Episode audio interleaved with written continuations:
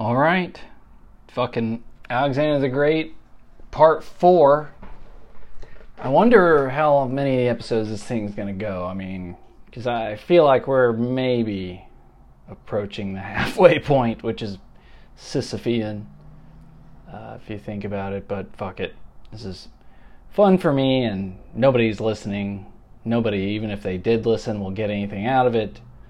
So, in many ways, this is just me uh, masturbating in the most intelligent way possible, I guess, is one way to put it. But anyway, so I don't think I need to recap, um, but I will briefly, just in the uh, name of continuity. So when we last spoke, whoever the fuck you are, and probably no one, I'm just talking to myself. Uh, Alexander just pulled off the big W against a massive Persian army um, at the Battle of Issus, and he, you know, more or less punked Darius III out by coming at him hard personally and threatening to capture slash kill him. And Darius took the fuck off. I mean, it was kind of smart, but obviously, if you're a warrior, you're going to think that was bitch made to run away when you're out there to inspire your your army, and instead you end up running away because the literally the king on the other side came at you. So you kind of look weak, but back then there was no internet, so it's not like people are going to find out, you know. Anyway, uh, after the battle, Alexander found that uh, Darius had left his family behind in the camp, uh, along with uh, Darius's favorite eunuch, Bagoas. We'll talk about Bagoas hopefully some more. Uh, the mystery of what made this damn eunuch so goddamn uh, desirable by literally every king that came in contact with him. Her, it, they, it. Yeah, if it, we're gonna talk about preferred pronouns. My fucking preferred pronoun is it. Uh, but anyway, Darius's mom was kind of understandably pissed off at her son for running away and leaving her at the mercy of the Macedonians, who I can imagine have been propagandized into just monster status, you know, like West Virginia deliverance types. But lucky for her, um, she actually got along with Alexander because he has mommy issues of his own. So it was kind of a perfect match.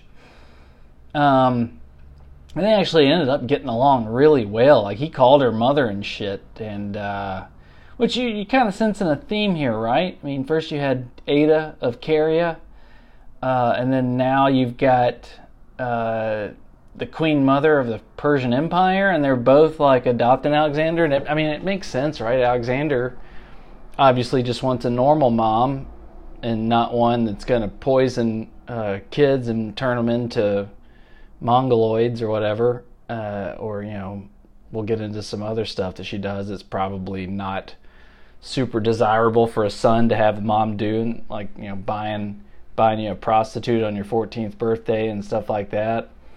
Um, but anyway, this is yet another mother figure uh, that uh, the young Macedonian captain general, as they called him, Alexander, has glommed onto. Anyway, more importantly, uh, Alexander's captured a shitload of gold and money, and so now he was no longer hard pressed to pay his soldiers or buy food or get equipment and stuff like that. But, that being said, all that, Darius is still on the loose, and he's presumably going to raise another army to scrap with. Uh, but for the time being, Alexander could had a little breathing space to continue his strategy of securing sort of Asia Minor, modern day Turkey, and then heading down the coast of like Syria, Lebanon, Israel, that stuff, and uh, completing his strategy of basically dealing with the Persian fleet by taking out all of its harbors and all of its ports that it could supply itself from, so cutting it off at the base. Um, and so, just a couple of days after the battle, you know, the next day he goes and visits his, um, you know, injured and stuff like that, like a, a, like a true man of the people, you know, going around checking. Oh, what? Get your wrist cut off. You know, I don't know what the injuries were back then. You take a spear to the uh, yeah to the neck, and they survived. That's I mean that's I, that's an interesting thing in terms of what were the injuries uh, and casualties. I mean, just you know getting chopped a little bit, and they had medicine to to deal with it. interesting. Anyway, a couple of days after the battle, Alexander and his his army pack up and they set down the uh, set out down the coast of Syria. Fucking always be you know ABC always be closing. His is always be conquering. You know, keep going.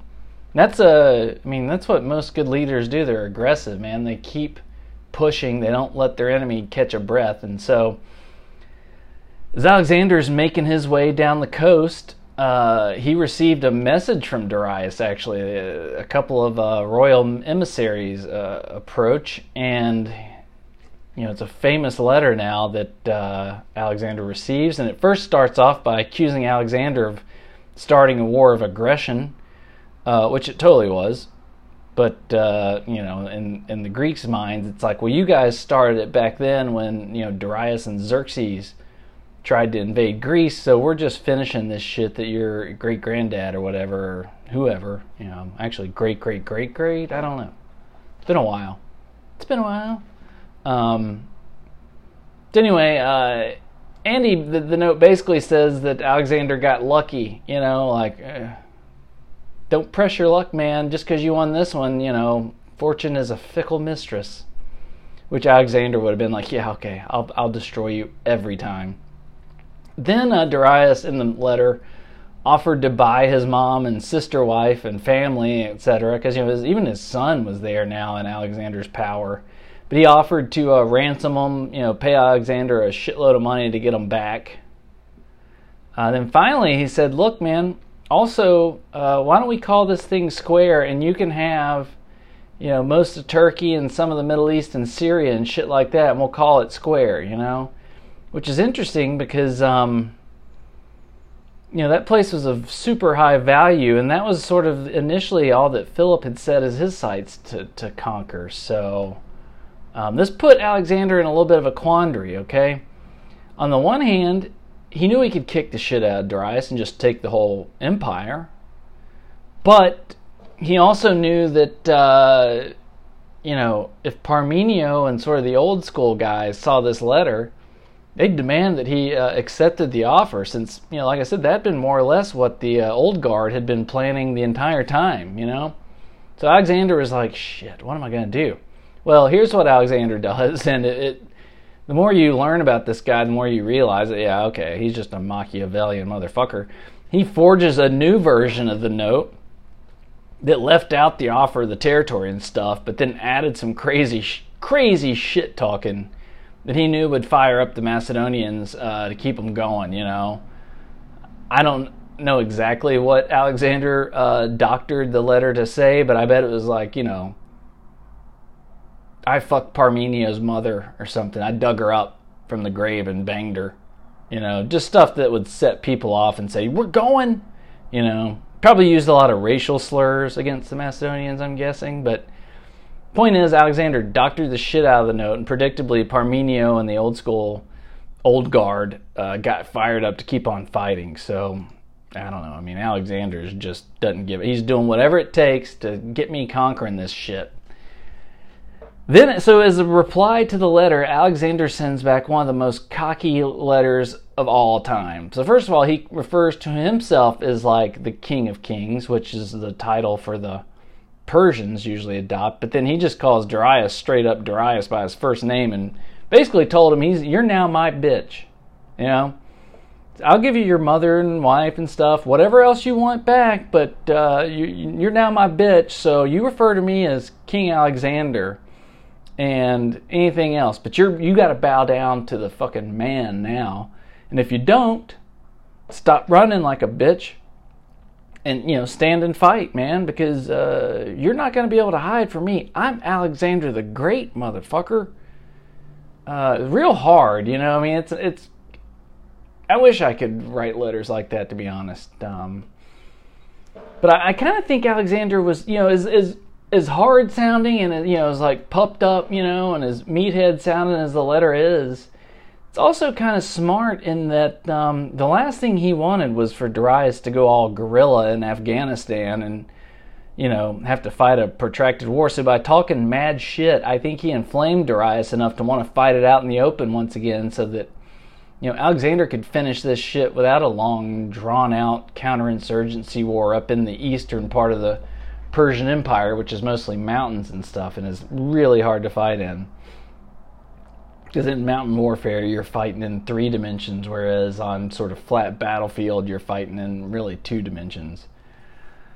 Um, so then Alexander sends Parmenio to Damascus uh, to secure Darius' baggage train and money, because that's where most of his stuff he had stored it before he then went on to fight at uh, Issus.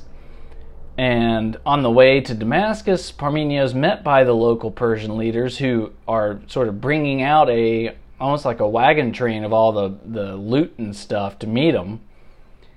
Um, and kind of embarrassingly enough to the Athenians and Spartans, uh, Parmenio also finds that there's a shitload of Greek ambassadors there in Damascus that had been meeting, you know, with the Persians behind Alexander's back. And then also, uh, I think Parmenio discovers uh, King Darius's harem, which had like 365 like royal whores, so he could bang a new one every day or some goofy shit like that. Uh, that tells you the amount of power that you can get creative with your depravity like that, man. Like, you know what? I want a different one for every day of the fucking year, man. And he's also still banging Bagoas. Um, anyway, one of the uh, captured people also that Parmenio sent to Alexander was Barsine, who was um, the younger wife of the late Memnon of Rhodes, who had, you know, luckily fucking died. I think she was like 10 years older uh, than Alexander. But I, you know, they knew each other, I think, from a time when her father had been an outcast of the Persians and kind of sought refuge in, in Philip's court. Uh, but more on her later. But let's just say that um, Barsine is like the first woman that Alexander shows any interest in. So, like a lot of people finally could um, exhale and think, okay, so he's not like 100% gay, which I think they only cared about that because you couldn't have a, you know, a, a pure blood or a, a uh, blood relative son. You know, they were actually way more open minded about sexuality than, than we are today it was you know literally the problem was like man if you don't go hetero for at least a few minutes we're never going to have a fucking heir to the throne man and you lead from the front so it's a high likelihood you're going to get killed. Anyway um, he he and Barsine ended up hitting it off but we'll talk about that later so, um, Alexander's making his way down the coast of Lebanon, you know, and like I said, he's trying to hit all the ports and, and uh, make them off limits for the, you know, Persians' Phoenician fleet so that he doesn't have to worry about constantly getting his line of communication cut off in his rear because they could just obviously go up and block the Bosphorus or the Hellespont and then Alexander wouldn't be able to get supplies and reinforcements and shit like that. Um, so he makes his way to the, the major Phoenician city of Sidon. You know, and they, they're pretty cool. They surrender to him, like, hey, man, look, you know, we see what's up. We see which way the wind's blowing. And we want to roll with you. Also, we heard about what you did to Thebes. We don't want none of that. And so he's on a roll now. I mean, you know, again, when he first arrived, before even the Battle of the Granicus, nobody was surrendering to him because they knew he was broke and they had no idea. They, I mean, he, you know, I'm sure that the odds makers would before the Granicus and Issus would have had Alexander as an underdog. Uh, now he's probably the odds-on favorite to finish this shit out, and so people are surrendering to him left and right until he gets to the twin cities of Tyre and New Tyre. So, like, Old Tyre is just a city on the coast, right? And then, like, on an island about a half a mile off the coast is New Tyre, and that shit was like a fortified, uh, you know, uh, bastion on an island. You know, high walls. I mean, ports and you know, defended by a navy. Uh, I mean, this place is going to be tough. But Alexander, at first, you know, things start off well where Old Tyre actually surrenders, you know, and they're like, hey, come on, you know, we want to stay neutral is what they end up the bullshit line they end up giving him you know and it's like uh, neutral to alexander means you're either with me or you're against me you know that was his sort of thought um, so Alexander kind of senses some bullshit going on. He's like, "Hey, I want to go out to New Tyre and uh, make some offerings uh, at the temple to Heracles." And they're like, "Eh, we just can't let you do that." You know, uh, Alexander got a little pissed off, and um, I think it was pretty much on then. He he sent back some um, envoys again, try to send you know to New Tyre, so they you know rode on out there, and we were like, look, man, you really need to surrender. And the Tyrians killed his envoys and threw them over the walls in the water, so it's fucking on, okay. New Tyre, though, again, I can't emphasize how I mean, this shit was impervious. It seemed impervious to invasion. Nobody had gotten in there. I mean, it was a fortified island stronghold. Okay, Alexander has no fleet. You know, he disbanded that. The walls were not only high, but they were thick, and they knew how to defend it. They had catapults and shit, and all kinds of other ancient artillery like ballistas all over the walls. And the channel between New Tyre and the mainland was deep. I mean, at many places it was over 20 feet deep, which, you know, I mean, that doesn't seem like a lot, but uh, when you don't have any boats, that's deep as hell. Uh, and so it's, it's, no surprise that they they were undefeated and had that track record that they did. I mean, it was really smart. But I mean, when has there ever been some shit that uh, Alexander the Great, you know, uh, could not take? You know, that's the thing. And so he obviously shows uh, how smart and brilliant it is because he just starts building a you know 200 foot wide land bridge. You know, they call it a causeway or a mole I don't know what that's all about, but he starts just saying, all right, we're going to build, we're going to extend the shore all the way out to New Tyre. You know, that way I don't need a damn navy.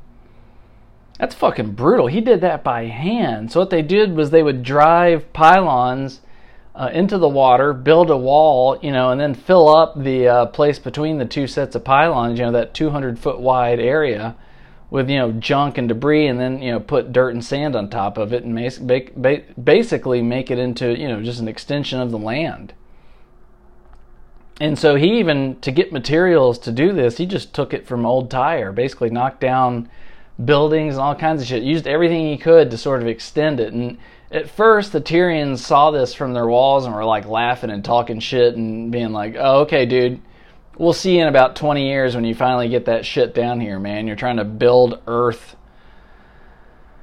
Uh, they weren't laughing. After a while, he started getting closer and closer, and they stopped laughing. And were like, "Dude, what the fuck?" And so it was go time. Uh, and they, you know, would sally out in their ships and attack Alexander's, uh, you know, causeway or his mole his extension of the shore, they'd hit it from the sides, you know, and Alexander's guys that are working on this stuff, they're not wearing armor. I mean, that's sadistic, right? Doing construction work and no, they're doing it in like loincloths and stuff. They're out there sweating. They might be nude. Alexander, I mean, he didn't need a big excuse to make everybody get nude. Um, so they, Alexander finally was like, okay, I've got to build some protective structures that these guys could work behind, you know you know walls and siege towers and shit like that. Um, but the water is getting deeper and deeper, and so his progress is slowing down further and further. You know, um, but he's still making progress. I mean, and the Tyrians are like, "Motherfuck, man, we gotta do something about this." So picture, you know, this um, land bridge that's about halfway out there, maybe a little bit further, and now he's got these buildings out in front of it that are protecting him, so you can't just roll up with your ships and, and shoot them with arrows. So the Tyrians start getting real, real, real clever, and they they one night, uh, the Macedonians see this big old, you know, silhouette in the water coming at them, and it's being launched. It gets it's a fire ship basically. They took an old horse transport filled it with kindling and as much oil or whatever you know they could think of and whatever was flammable. And rigged it up to where it would you know light itself on fire once it crashed into the um, Macedonians uh, land bridge. And they set it on fire and then they start attacking and you know shooting burning arrows and stuff like that and this fucking thing basically blows up all of Alexander's structures that he'd had his siege towers and his protective buildings for the workers and stuff, and it all goes on fire. and you know they're attacking too. You know they're still using their ships to attack and kill people, and so Alexander's like, "Fuck." Back to square one almost. So this is when Alexander realizes at this point, like, I gotta get a fleet of my own, man. I'm not gonna be able to take these dudes, uh, you know, without a fleet of my own, right? Like, he disbanded his ships, you know, for um, you know, obvious economic pur- purposes, and also just the fact that he wasn't going to be able to win a decisive naval battle. Uh, but now he's like, shit, I can't take this place if I don't have at least some boats, right? So lucky for him, like he'd taken most of the Phoenician city, you know, ports already. So he ended up having, he went back to them and said, hey man, I need your boats to take Tyre, you know. And so they're like, okay, you know, just don't kill us, please. Please don't kill us. Don't boil us alive, skin us, you know, whatever. Put us in the boats where they the Persian way to kill people if they really didn't like you was they'd strap you down to a canoe and pour honey and shit all over you, and then uh, have a bunch of ants eat you to death, more or less. Um, so anyway, Alexander gets his fleet together, a to protect his causeway at first, you know, to get the water, um, kind of like Cortez and his assault on uh, Tenochtitlan, Mexico City, if you know anything about that. Um, so he's now protected, right? So they can't sell up any, you know, they can't just roll up with any uh, fire ships and blow his shit up that way. They can't kamikaze him, you know. They can't just roll up and you know do hit and runs in their boats and stuff, you know, because he's got a bigger navy. So the Tyrians are now isolated big time. And with his causeway protected, he starts making some progress to where he can now uh, hit them with artillery and so it becomes an artillery battle, but Alexander is obviously better, and he's hitting them hard. And so it, finally, um, the the final assault that he makes kind of reminds me of, um, you know, what the barbarians at Alesia when they're fighting Julius Caesar should have done in terms of hitting them at several different points, you know, stretching them thin. So he hits them from the sea where they've got uh, uh, ships rigged with like a battering ram on the fucking thing, and so they roll up to the wall and start hammering it, and they come in that way, and then the main causeway is close enough to where they can launch their siege towers and go over the top there. And uh, I mean, Alexander's fucking tactician from hell, um, and the fighting ended up being savage as shit. But Alexander prevailed and either slaughtered the shit out of everyone. Some he crucified a lot uh, and then I think the rest he sold into slavery. And then, you know, the city's more or less destroyed. And that was it. But, you know, interesting thing is that uh, the causeway he built uh, still exists and it just has become a natural sort of peninsula out to the city, even to this day. So, after Tyre got dealt with, uh, that was pretty much the, the, you know, the dam busting in terms of resistance, except for one last city which is Gaza. And the local governor there was like, no, man, because he's got high walls too, and pretty stout defense, and I think a pretty solid water supply. But uh, he he was arrogant and thought he could hold out, but uh, he was wrong.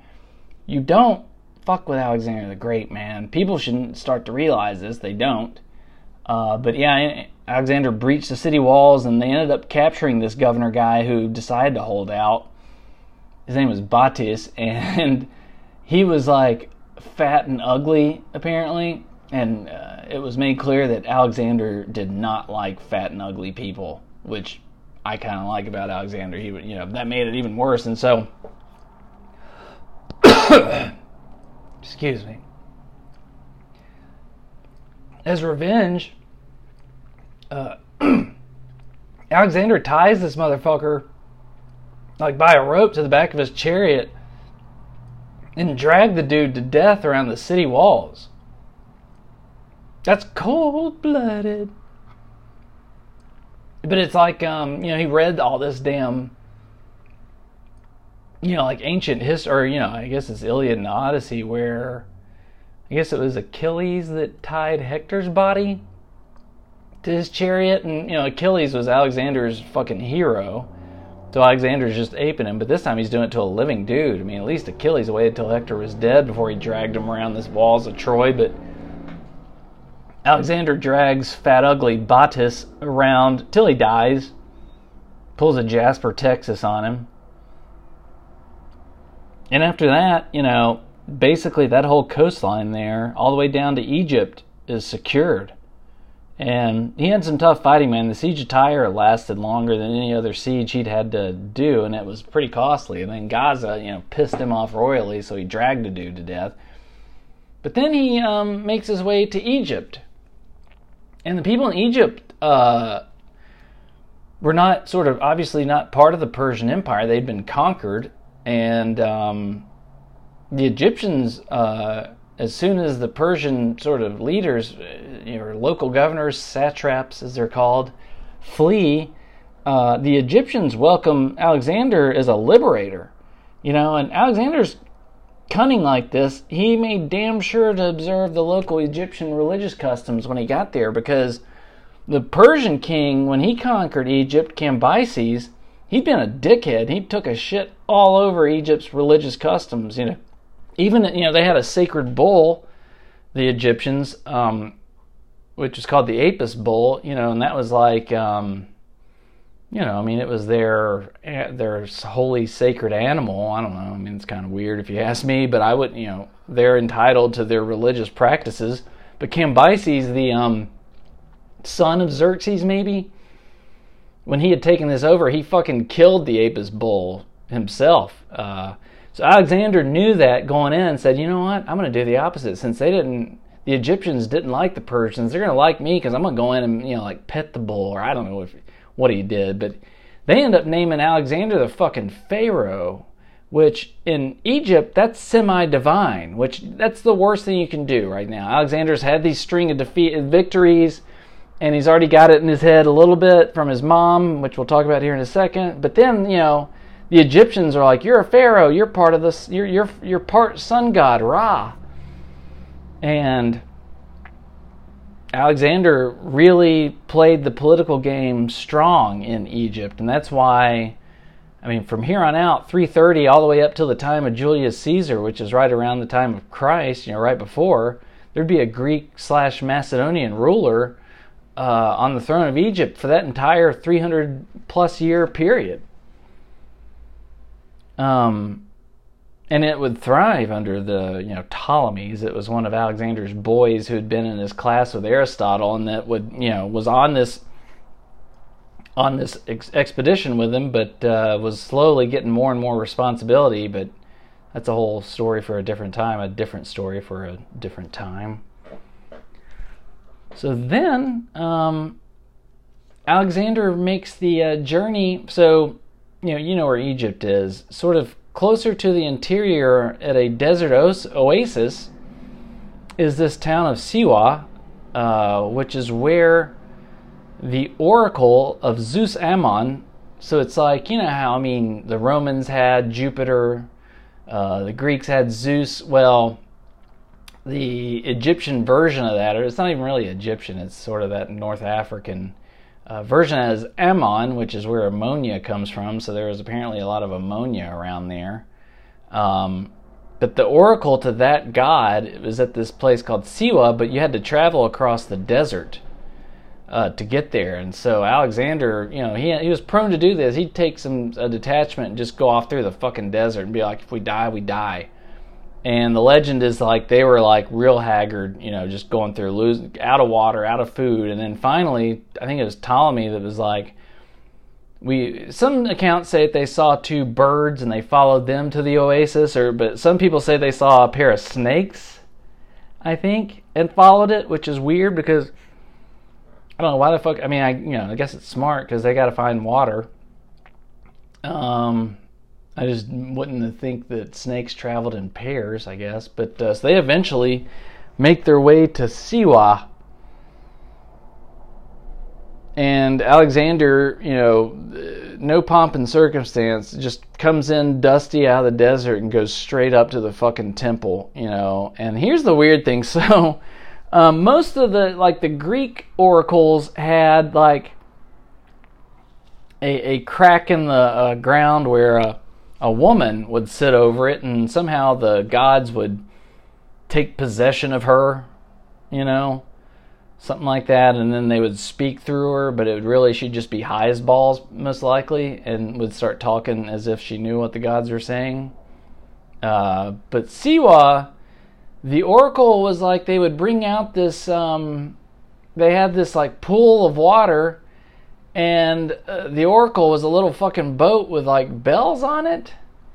And whenever the god would speak, it would the bells would ring like ding ding ding ding ding which I mean, okay, what the fuck does that mean? You know, you I guess you can only ask yes no questions maybe.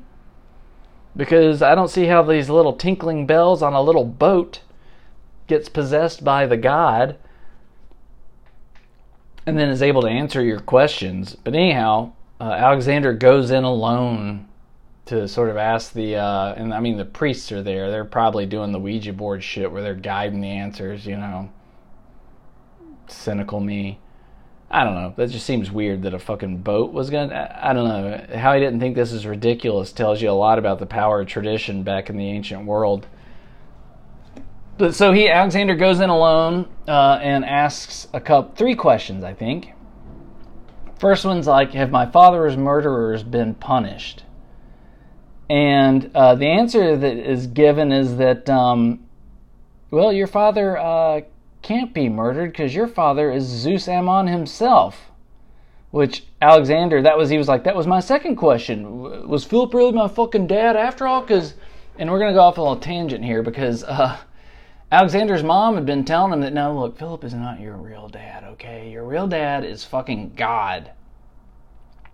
And I think that came about because uh, Alexander. Uh, the the legend has it that Philip walked in on Alexander's mother one time after they'd I think after he'd gotten her pregnant or something like that. Uh, comes in and catches her in bed with a giant snake, and the implication is that she's like humping the snake, kinda. That it's something sexual, because he's like, ah! I mean, it terrifies him to where he doesn't touch her after that. Um, and instead of uh, you know, being known as a snake fucker, uh, Olympias instead, you know, when this, because obviously something like that, a rumor like that's going to get back around to you when you're Alexander. To maybe he'd already been born. But uh, Olympias is like, what? No, that wasn't a snake. That was Zeus. Because, you know, back in uh, Greek mythology, Zeus liked to take on the form of some kind of animal and come down and just bang people. I don't know why he couldn't just do it in his regular form of like a god, but instead he comes down as like a, a bull or a swan, or in this case, a snake. Seems awfully convenient that he would take on. I think I feel like that Zeus doing this was just an excuse for some of these skanks of the ancient world to fuck animals. Because um, like the Minotaur uh, was born because this woman loved this bull so much that she made a fake bull and then got like a Trojan horse bull, got inside that Trojan horse bull and let the bull go to town on her, which what kind of stupid bull will bang a wooden bull? Uh, and then there's like Leda and the Swan, I think is one where a swan comes down and takes this girl. I think she, I, I think that was against her will, which you don't want to get raped up by a swan. I'm imagining that's going to be a pretty traumatizing. But they were like, no, it was Zeus. And then now Olympias, Philip catches her with a snake. I don't think the snake was in her. I think she was more like competent, you know. Uh, and she was like, No, that was Zeus. What are you talking about? I don't just hump these snakes. That was Zeus. Your father is Zeus who had taken on the form of a snake, and then I humped him. Interesting thing, uh, I guess they lay eggs, so.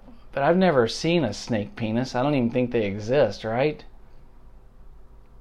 I wonder what happens. Like the um, female snake lays eggs, and then the male snake kind of comes and beats off on them.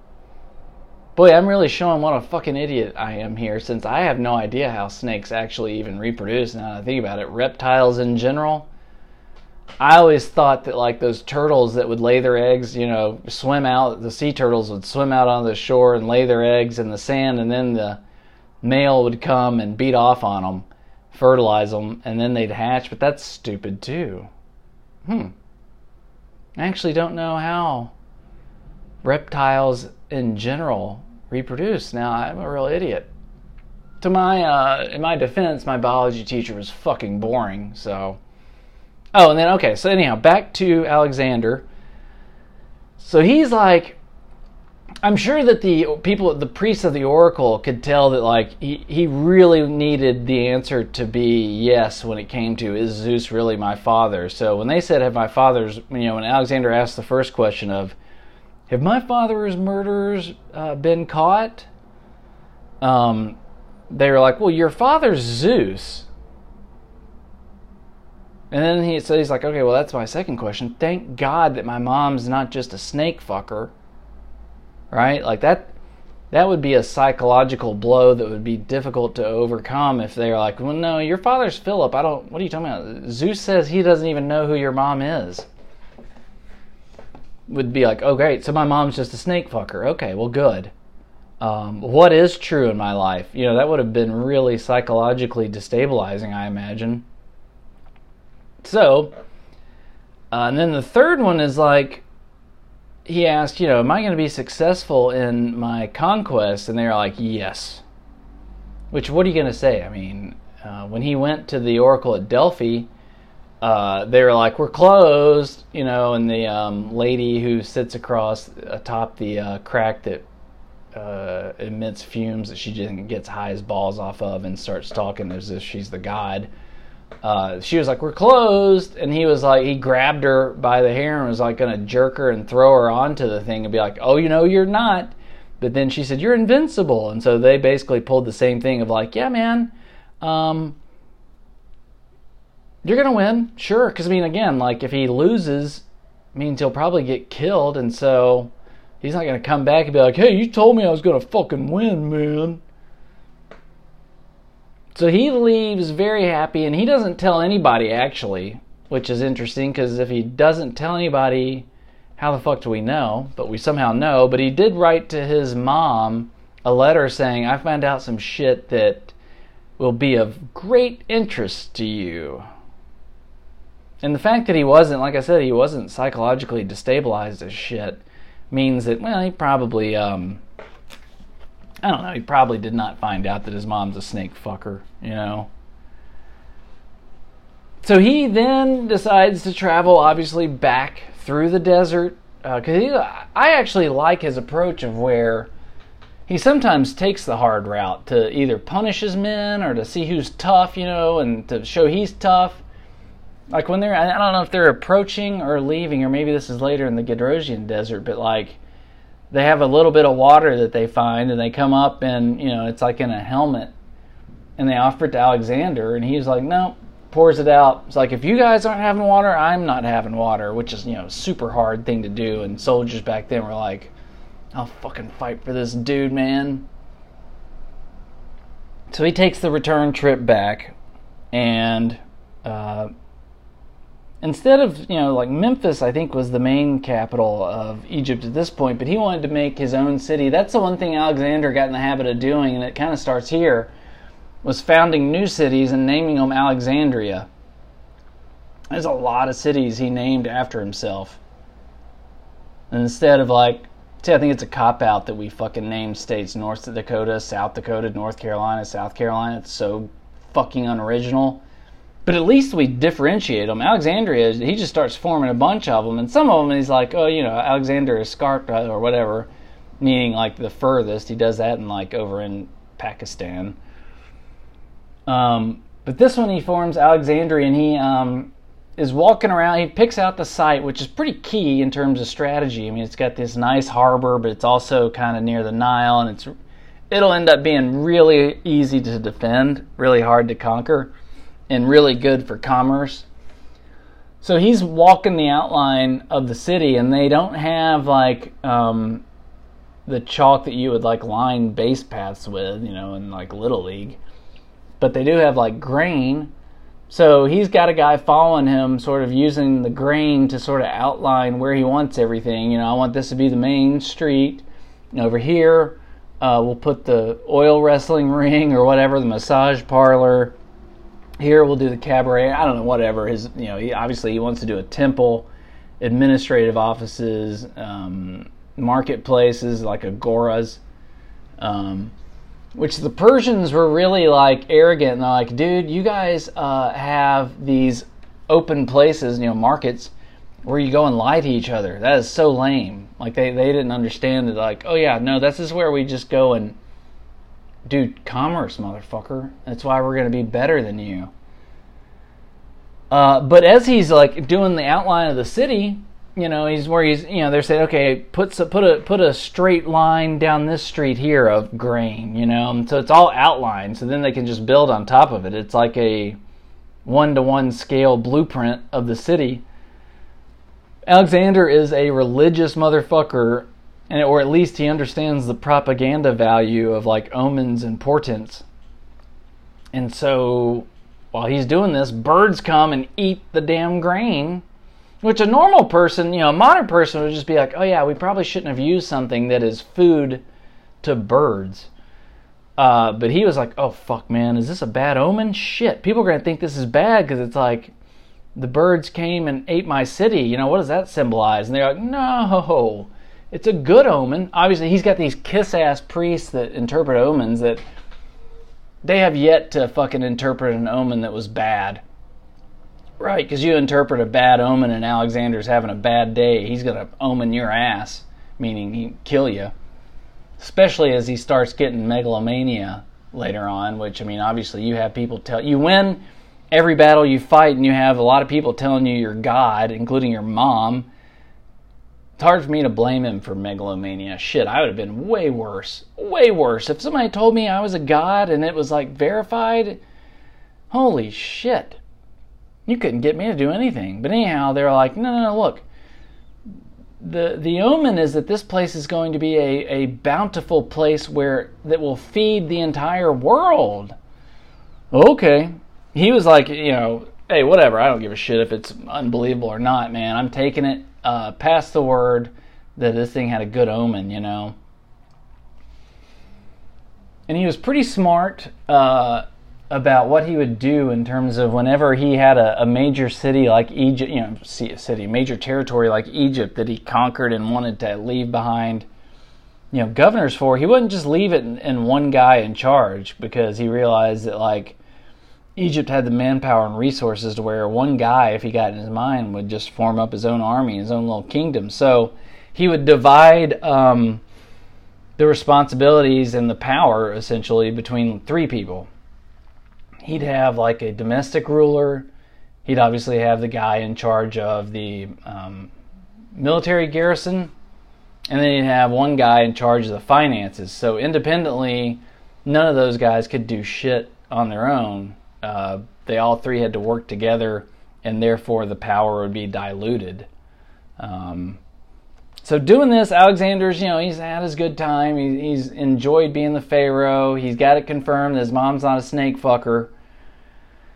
And so it's like, all right, time to head on back up and uh, let's do this shit. Because I think he's starting to receive word that um, now we're going to you know pause because Darius had gone over into the far east of his territories, you know Iran, Afghanistan, that area, uh, even northern up into the steppes of uh, Asia, and he's recruiting you know a bunch of uh, tribal guys for his army, a new army. This army is going to be different because it's going to be you know mostly steppe you know horse archers in his army interesting to I, to think about. We don't really know. I don't really know. I don't want to say we, but I don't really know what he told these people. But I'm sure he went around to all the different villages and cities and was like, you know, making a reason as to why he lost.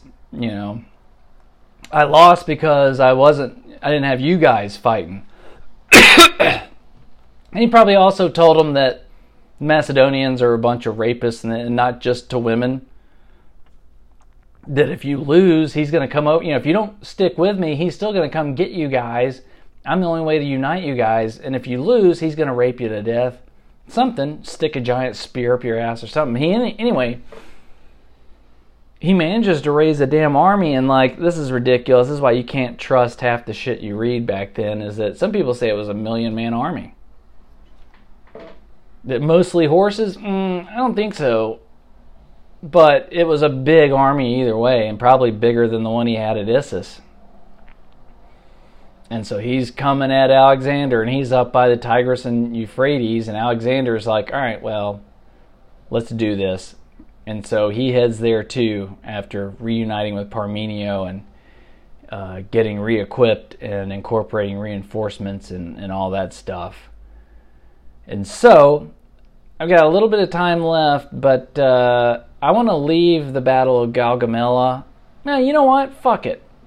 Let's finish this shit out with the Battle of Gaugamela because uh, they meet, and this is the fucking climactic battle of all climactic battles. And like I said, they meet up in, um, you know, uh, like I said, it's Gaugamela is the closest town, and that means the House of the Camel, but it's it's near Arbela, which was kind of near modern day Mosul, um, in that area or whatever. And so uh, Darius gets his forces to the battlefield first and is like, okay, I want my big, flat, you know, plain so I can take advantage of my goddamn numbers again, like you guys wouldn't let me do. Right? He's got enough excuses to make him think, you know, I got a shot. Fuck that. And his army's massive this time and it's mostly he's got he's pulling out all his stops. He's got his war elephants. He's got scythe chariots.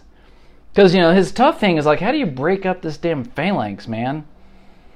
Um, because you know as long as it stays in tight, close order, it's almost damn near invincible. Especially if you got Alexander's cavalry covering its flanks and rear. So he gets there early and sets up and has people, you know, basically do that move uh, where they drag the, you know, thing at the baseball uh, diamond to make the uh, dirt flat. And so he grades it, you know, to where it's a nice flat, uh, obstructionless uh, runway for him to launch his chariots and his elephants and everything else, all his cavalry. So he's got a plan, man. He's gonna use his cavalry uh, to envelop Alexander on the flanks, and then he's going to hit Alexander's phalanx in the middle with his damn uh, chariots and elephants and shit.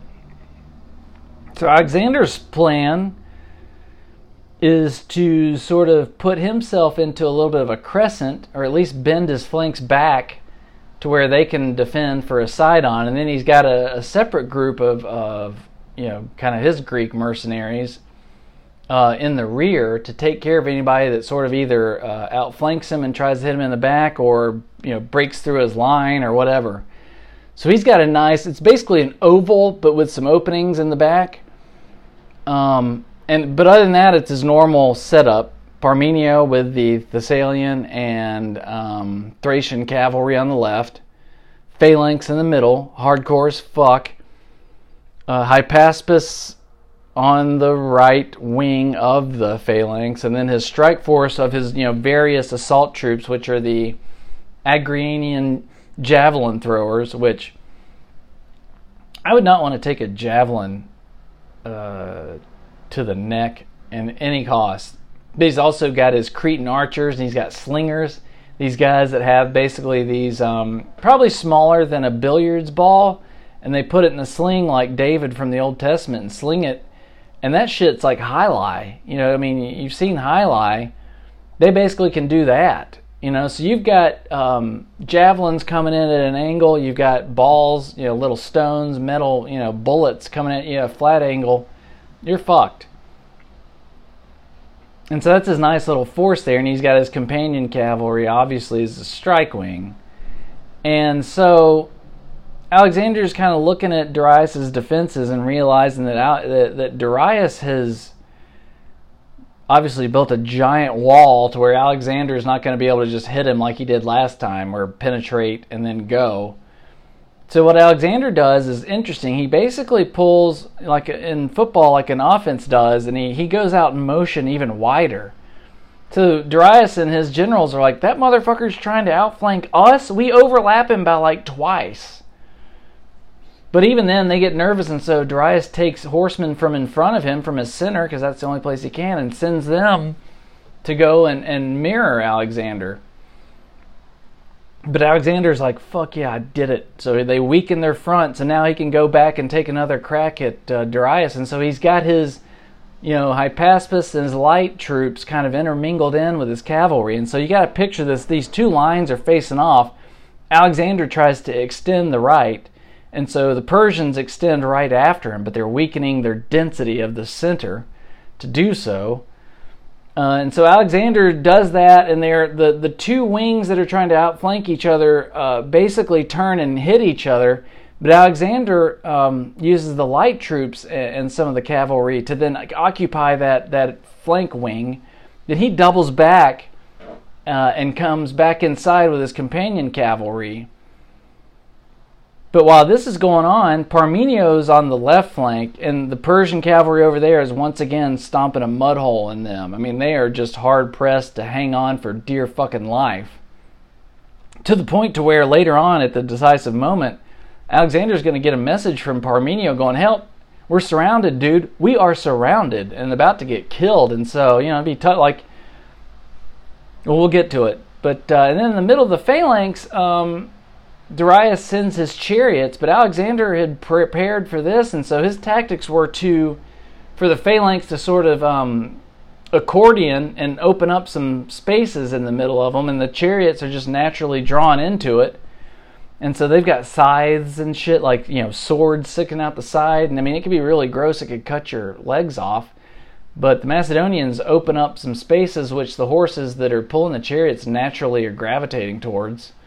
So they go into those spaces and just get the shit butchered out of them. So, you know, Darius' attempt to break up that Macedonian line doesn't work, and the phalanx goes forward. Uh, but then on so on the right flank at this point, you know, once everybody's engaged and shit's popping off, and Darius's offensive chariots don't seem to be working, Alexander pulls a 180 and heads back inward towards the center on a diang- diagonal angle, basically, while he's got the Persian enveloping cavalry on his right side, the Persian's left side, tied up. And once again, the motherfucker goes right at Darius. And I'm trying to imagine what's going through Darius' head. He had to have been like, again? Ag- oh, fuck. Because um, Alexander breaks through and is at the tip of the spear, once again, hacking through people, making his way towards Darius. And again, Darius fucking bails, man. So you get bitch made twice. That's not a good look. You're done even if you're not done. Uh, and Alexander, dude's a fucking man. Obviously, he believes he's God, so that gives you a little bit of confidence. But I mean, he's leading the attack right at fucking Darius again because he realizes, like, if that dude spooked once, imagine how I can get him to spook this time. If I can fuck him up with some misdirection, you know, sending him. It's basically, you know, like in football, you send your wide receiver in motion to the right uh, to extend the defense out that way, and then you hit them in the spot that they just evacuated. And that's what Alexander did. He's basically the Hal Mumme of ancient combat. And so this episode and the Battle of Gaugamela comes to a close with Darius once again running off like a punk bitch. But, I mean, to his credit, what else are you gonna do? Get killed?